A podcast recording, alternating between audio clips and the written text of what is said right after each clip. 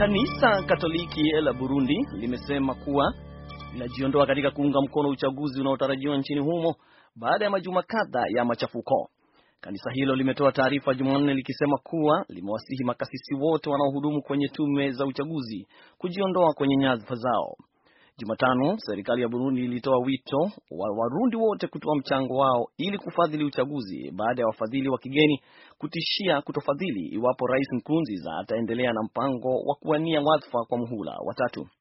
Tangazo la rais mwishoni mwa mwezi uliopita limechochea ghasia na taharuki za kisiasa kwa majuma kadhaa sasa, ambapo zaidi ya watu ishirini wamekufa na zaidi ya mia tano kujeruhiwa kwenye makabiliano na polisi.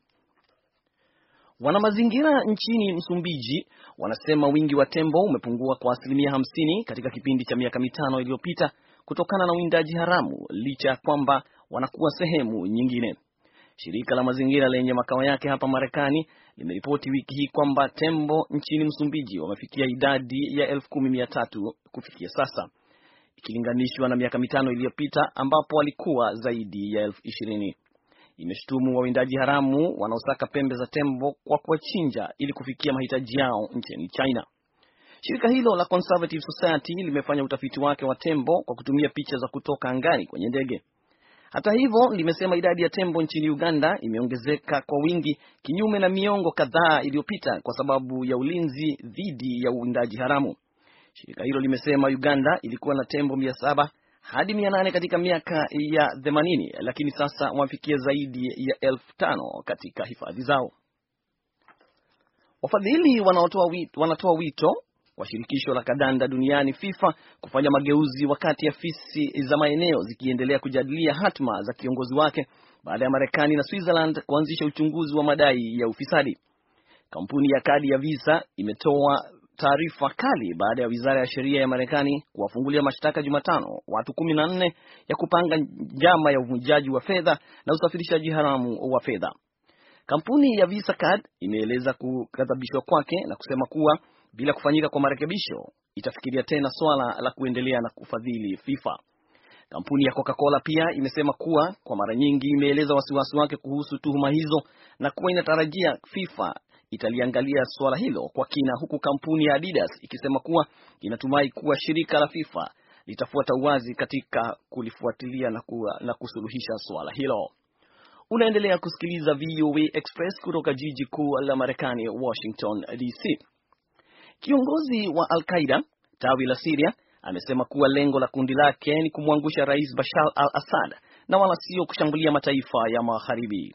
Katika mahojiano na shirika la habari la Al Jazeera, kiongozi huo wa Nusra Front Abu Muhammad al-Golani amesema kuwa haitachukua muda mrefu kuiangusha serikali ya bwana Assad. Pia ameshutumu kundi la wanamgambo wa Hezbollah kutoka Lebanon ambalo limekuwa likiwapatia wapiganaji kusaidia vikosi vya Siria, akisema kuwa wapiganaji hao wanajua vema hatima yao kwa kuungana na bwana Assad. Ameendelea kulionya dhehebu la Alawite lenye watu wachache na ambalo ni la rais kwamba lazima waache imani yao na wamkane Assad kwa ajili ya usalama wao. Wizara ya ulinzi ya Marekani imesema kuwa kundi la Horasan linapanga mashambulizi dhidi ya magharibi na kuwa mashambulizi ya anga yanayoongozwa na Marekani Siria yamekuwa yakiwalenga wanachama wa kundi hilo. Waziri wa mambo ya nje wa Iran amesema kuwa anatumai viongozi wa mataifa ya ulimwengu wataafikiana na Teheran kuhusu programu ya nyuklia kwa muda unaokubalika. Hata hivyo, Mohamed Zarif akiwa ziarani Ugiriki mapema leo ameongeza kuwa hawatakuwa na makubaliano iwapo watapewa masharti magumu na mataifa yanayohusika kwenye mashauriano hayo. Iran na mataifa ya Uingereza, Ufaransa, Russia, Marekani na Ujerumani wamejiwekea Juni ishirini kama tarehe ya mwisho ya kufikia makubaliano ya programu ya nyuklia yatakayoiondolea Iran vikwazo. Bwana Zarif na waziri wa mambo ya nje wa Marekani John Kerry wanatarajiwa kukutana Jumamosi mjini Geneva ikiwa sehemu ya mashauriano yao. Na waziri wa ulinzi wa Marekani Ashton Carter amesema Jumatano kuwa Marekani itaendelea kuwa mlinzi wa kimsingi katika eneo la Asia ya Pacific kwa miaka mingi na kuitaka China kusitisha haraka ujenzi wa kisiwa kwenye eneo la bahari ya South China Sea. Carter ameyasema haya akiwa ziarani Pearl Harbor kule Hawaii baada ya mataifa yote ya Asia ikiwemo China akisema kwamba mataifa yote ikiwemo China lazima yaache mzozo wa kijeshi huku visiwa visiwa na yatafute uwiano uwiano wa amani. Kata ameongeza kuwa Marekani itafanya kile iwezalo kulingana na sheria za kimataifa.